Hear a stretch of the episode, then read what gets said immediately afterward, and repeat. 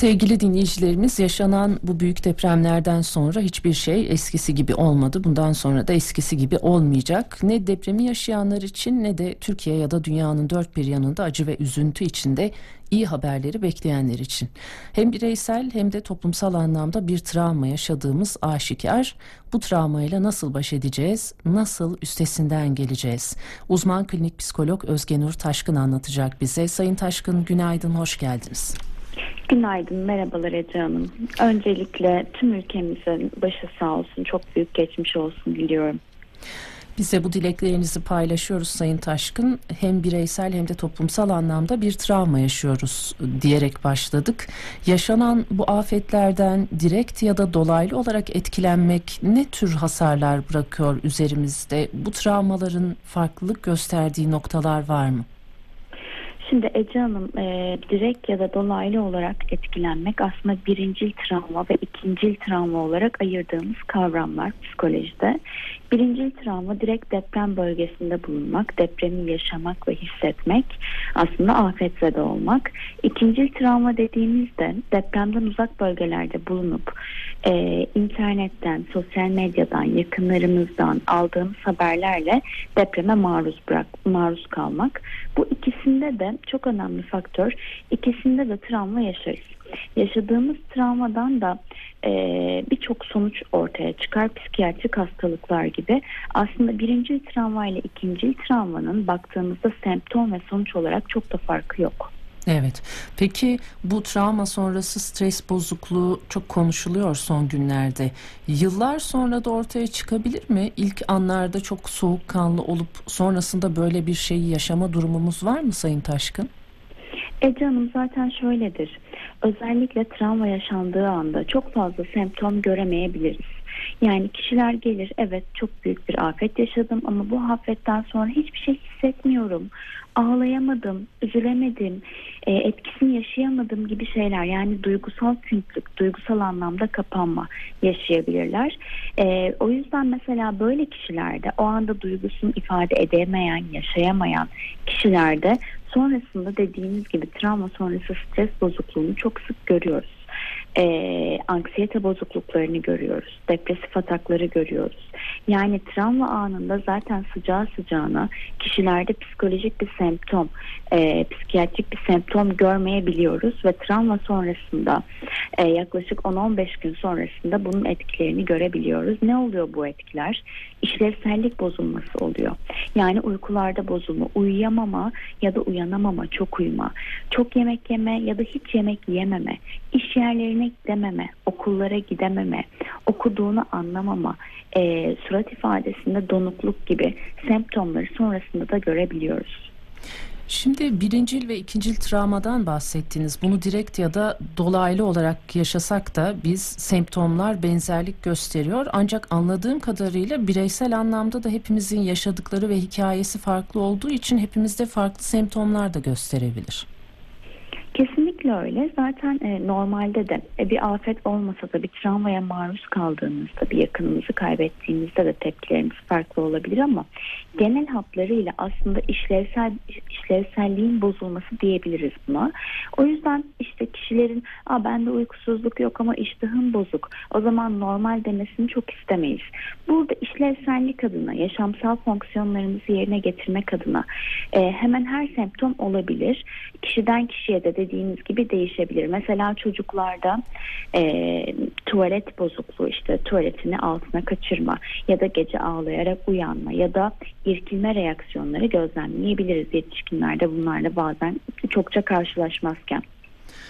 Tabii e, Sayın Taşkın birincil travma yaşayanların durumu çok daha zor baktığımızda depreme yakalananlar, yakınlarını kaybedenler, e, acılarıyla baş etmeleri gerçekten çok zor. Normal hayatlarına nasıl geri dönecekler? E, ben bunu sormak istiyorum size. Özellikle şunu da merak ediyoruz. Şimdi cenazelerine ulaşamayanlar için bu süreç çok daha zor olabilir. E, yakınlarının bedenine ulaşıp defnetmek bile bir süreci tamamlamak açısından önemli olabilir diye düşünüyoruz. Bu konuya ilişkin ne söylersiniz? Bunu yaşayamayanlar hayatlarında nasıl bir sonraki aşamaya geçecekler? Bu mümkün olacak mı? İyileşecekler mi? Şimdi Ece Hanım bu, bu konu çok çok derin aslında. Çok söylenecek şey var ama e, bir özetleyecek olursak şimdi afetzedeler birinci dereceden e, depreme maruz kalmış olan kişiler ve kayıpları olan kişiler için e, iyileşme kısmını şu anda söylemek birazcık e, kolay olmayacak açıkçası. Evet. İyileşme kısmından önce bu yaz sürecini tamamen kişilerin yaşaması gerekiyor. Yani o demin saydığım semptomları, işlevsellikte bozulmayı, belki ağlama süreçlerini, belki vedalaşma süreçlerini tamamen yaşamaları gerekiyor. Çünkü eğer bu kişiler yaz sürecini yaşamazsa, yani o kaybın olduğunu kabul etmezse, o kayıpla vedalaşmazsa ki vedalaşmak çokça zaman olabilir. Evet. Yaz sürecini yaşamazsa ömür boyu bu yaz süreci tekrarlayabilir. Ömür boyu bu yaz sürecini tekrarlaması da ara ara bu kaybın kendini e, semptom olarak, psikiyatrik semptom olarak hatırlatması ve çok ileri düzeyde psikiyatrik hastalıklara sebebiyet verebilir. O yüzden kişilerin burada e, kayıpları tabii ki hemen değil, tabii ki 5-10 gün içinde değil ama yaz sürecin yani ilk 3 aylık dilim deriz. İlk 3 aylık dilimde yaz sürecinin tam anlamıyla yaşaması çok çok önemli. Tabii yaz süreci de kişiden kişiye farklılık gösterir. E, ilk bir ay akut dönemidir. İlk bir ayda çok yüksek reaksiyon olurken bir aydan sonra birazcık daha artık e, kabullenme sürecine, kabullenip ne yapabilirim sürecine geçilmesi gerekir. Buradaki semptomlara bağlı olarak destek alınabilir. Ama bizler destek verirken bile yaz sürecinde yaz sürecini kişinin yaşamasını isteriz. Herhangi bir e, destekle bastırmayı değil de destekle o süreci tamamen yaşamayı isteriz. Kabullenme sonrasında da devam eden bir süreç var mı?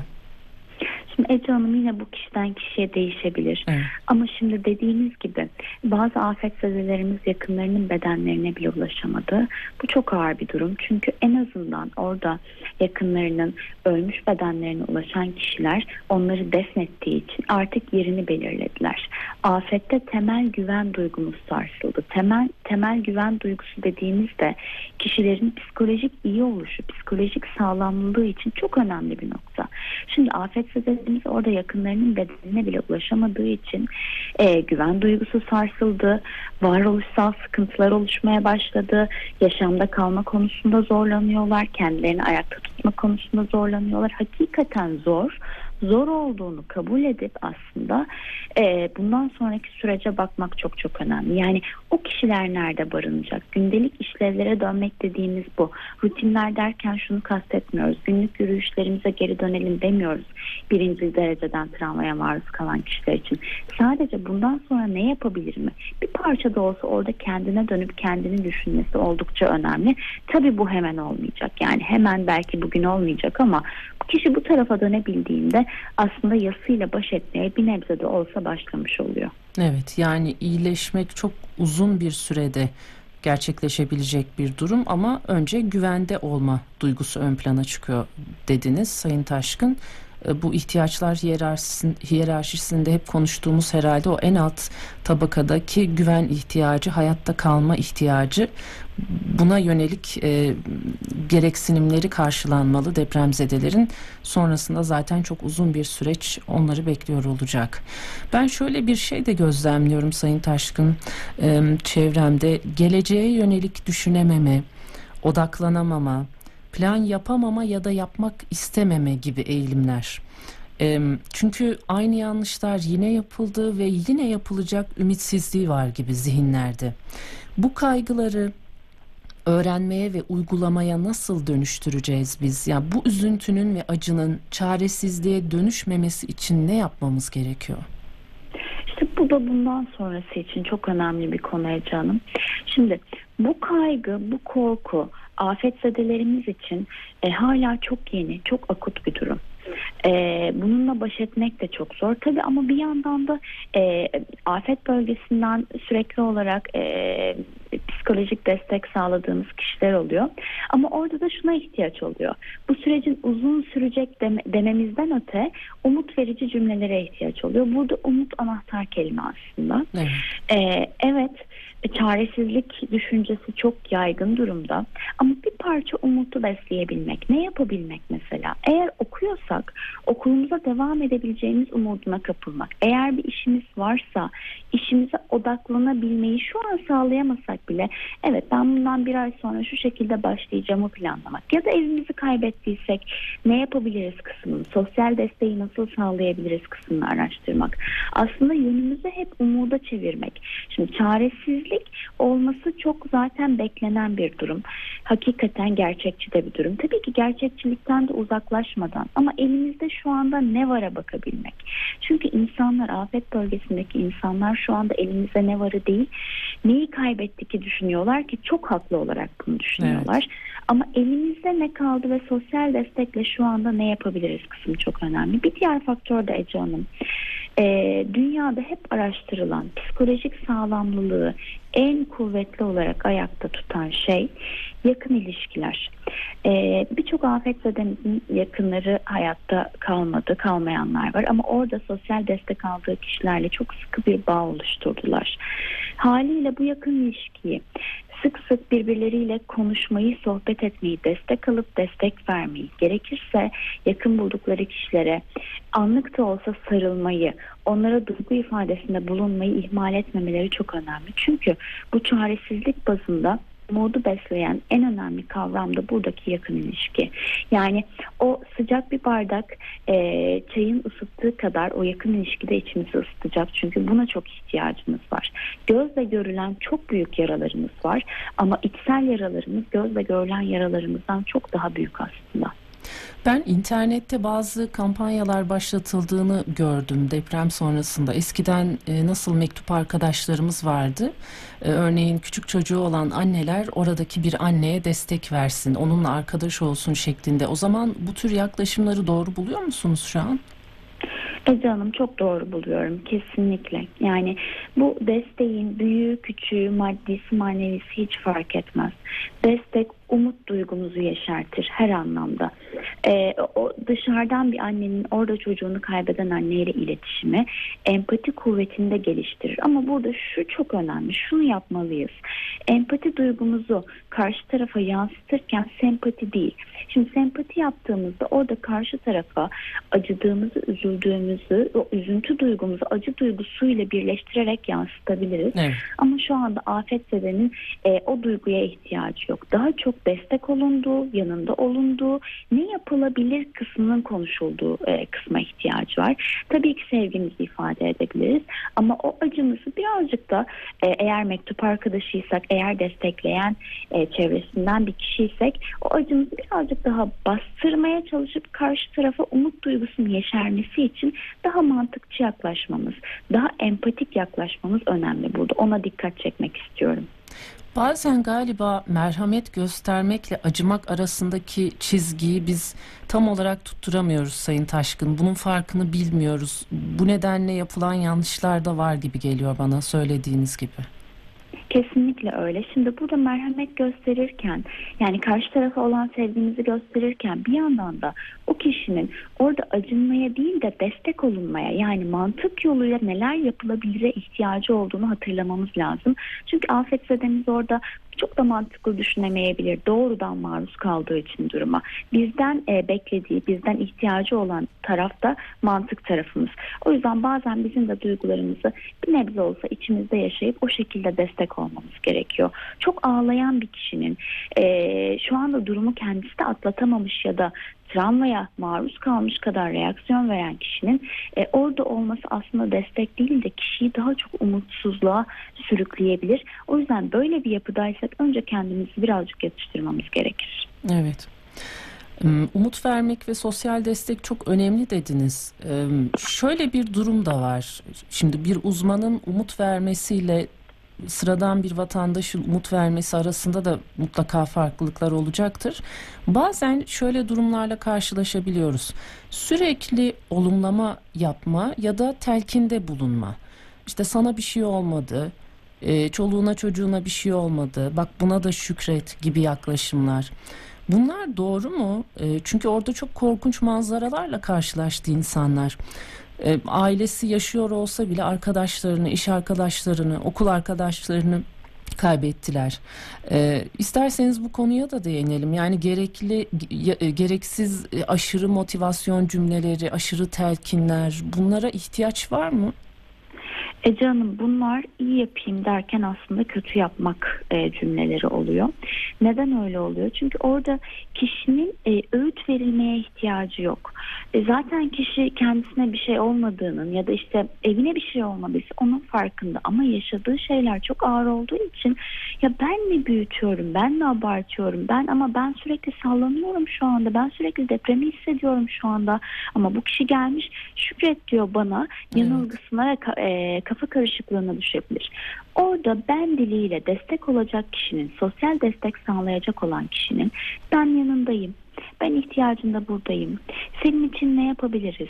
Şu anda ne ihtiyacın var? Bu duygusal olabilir, maddi olabilir, manevi olabilir. Onun ihtiyacını gözetmek. Sana bir şey olmadı bak şükret demek aslında kendi ihtiyacımızı gözetmek oluyor. Yani orada ona onu bildirmek. O kişi onu biliyor zaten. Ona ihtiyacı yok. Ben diliyle ben buradayım. Ben senin için ne yapabilirim? Aç mısın? Karnın tok mu? Güven e, kendini nasıl hissediyorsun? Kısımlarıyla konuşmak ama kendini nasıl hissediyorsun da burada çok doğru bir cümle olmayabilir. Bir Evet. ruh sağlığı uzmanı değilsek. Sadece neye ihtiyacın var? Ne yapabilirim senin için? Bununla kısıtlı kalmak çok önemli. Belki o noktada temas yani eğer karşıdaki insanın bir sarılmaya ihtiyacı varsa belki orada o teması sağlayabilmek, o sıcaklığı sağlayabilmek. O anda yapılabilecek tek şey bu. Ben diliyle konuşmak ve empatik yaklaşmak. Evet. Ama şükret, dua et, şu anda iyisin, sağlıklısın kısmı karşı tarafa iyi gelmez. Çünkü dıştan iyi bile gözükse psikolojik olarak iyi gözükmesini asla bekleyemeyiz. Evet. Aslında sadece yanında olduğumuzu belirtmemiz ve ihtiyacı neyse o konuda yardımcı olmamız dediğiniz gibi en doğru şey olacaktır. Çünkü herkesin iyileşmek için duygusal ihtiyacı da farklı bu süreçte. Biraz anlayışlı olmak gerekiyor. Hatta fazlasıyla anlayışlı olmak gerekiyor. Çok merak ettiğimiz bir başka nokta daha var Sayın Taşkın. Sorumluyu sürekli dışarıda arama eğilimi olanlar var. Çok ilginç konular konuşuluyor biliyorsunuz. Hatta Gölcük depreminden beri konuşulur. İşte HARP teknolojisi diye bir teknoloji var. Deprem yapılıyor. Ee, gökten yedi çubuk atılmış deprem yaratmış gibi gibi. Ee, metafizik anlamlar ve sebepler bulmak kimileri için daha mı kolay? Eğer öyleyse neden böyle? Bunu da konunun uzmanı olarak size sormak isterim. Nasıl bir psikoloji bu? Şimdi şöyle Ece Hanım, kişiler bir olay yaşandıktan sonra eğer bir, kişiyi suçlayabilirse, suçlanan bir taraf olursa ya da işte Aa, böyle bir şey olmuş gibi zihnimizin tam da oturtamadığı bir kısma yerleştirirse aslında daha kolay gibi gözükse de daha da zihin karıştırıcı. Çünkü neden? Bu depremin işte varoluşuna sebebiyet veren dışsal bir faktöre bağlamış oluyoruz. Ve afetzedelerin zihni daha da bulanıyor. Ama zaten afet yeterince belirsizlik. Biz de belirsizliğin üzerine böyle bir belirsizlik eklediğimizde, böyle bir teori eklediğimizde gerçek olur ya da olmaz. Ama o, o anda afetzedenin zihnini karıştırmasına izin vermememiz lazım. Bizim burada umudu beslememiz, dışsal faktörleri birazcık dışarıda bırakıp birazcık daha içsel izole umut beslememiz gerekirken böyle teoriler kişide sadece kafa karışıklığına sebebiyet veriyor. Haliyle bu teorileri konuşacak olan kişi o anda o afetzede değil, o anda o ortam değil. Bunlar konuşulacaksa sonrasında konuşulabilir. Ama bizim şu anda halk olarak destek e, sistemi olarak ya da afetzede olarak daha net, keskin, somut şeylere ihtiyacımız var. Haliyle somut önlemin nasıl alırız kısmı bize güvende hissettirir. Ama bu konuştuğumuz konu bizim zaten temel güvenlik ihtiyacımızın sarsıldığı noktada bir güvenlik sarsılması daha yaşatır. O yüzden insan psikolojisi belirsiz noktalarda çaresizliği hisseder. Ne yapıyoruz böylelikle? Afetzedelerimize çaresizliği tekrar hissettirmiş oluyoruz. Aslında bu teslimiyete sahip olmak daha büyük zararlara da yol açabiliyor o zaman. Evet, evet. Bu noktada ben e, nefret söylemleri, ayrıştırıcı söylemlerin de çokça özellikle sosyal medyada paylaşıldığını da belirtmek istiyorum. Bu konuya ilişkin ne söylersiniz? Bu tür durumlarda, afetlerde e, birlik ve beraberlik, dayanışma, bir arada olabilmek her zaman için önemlidir. Ben bunu başardığımıza inanıyorum halk olarak ama e, çeşitli nefret söylemlerine de tanık olduk.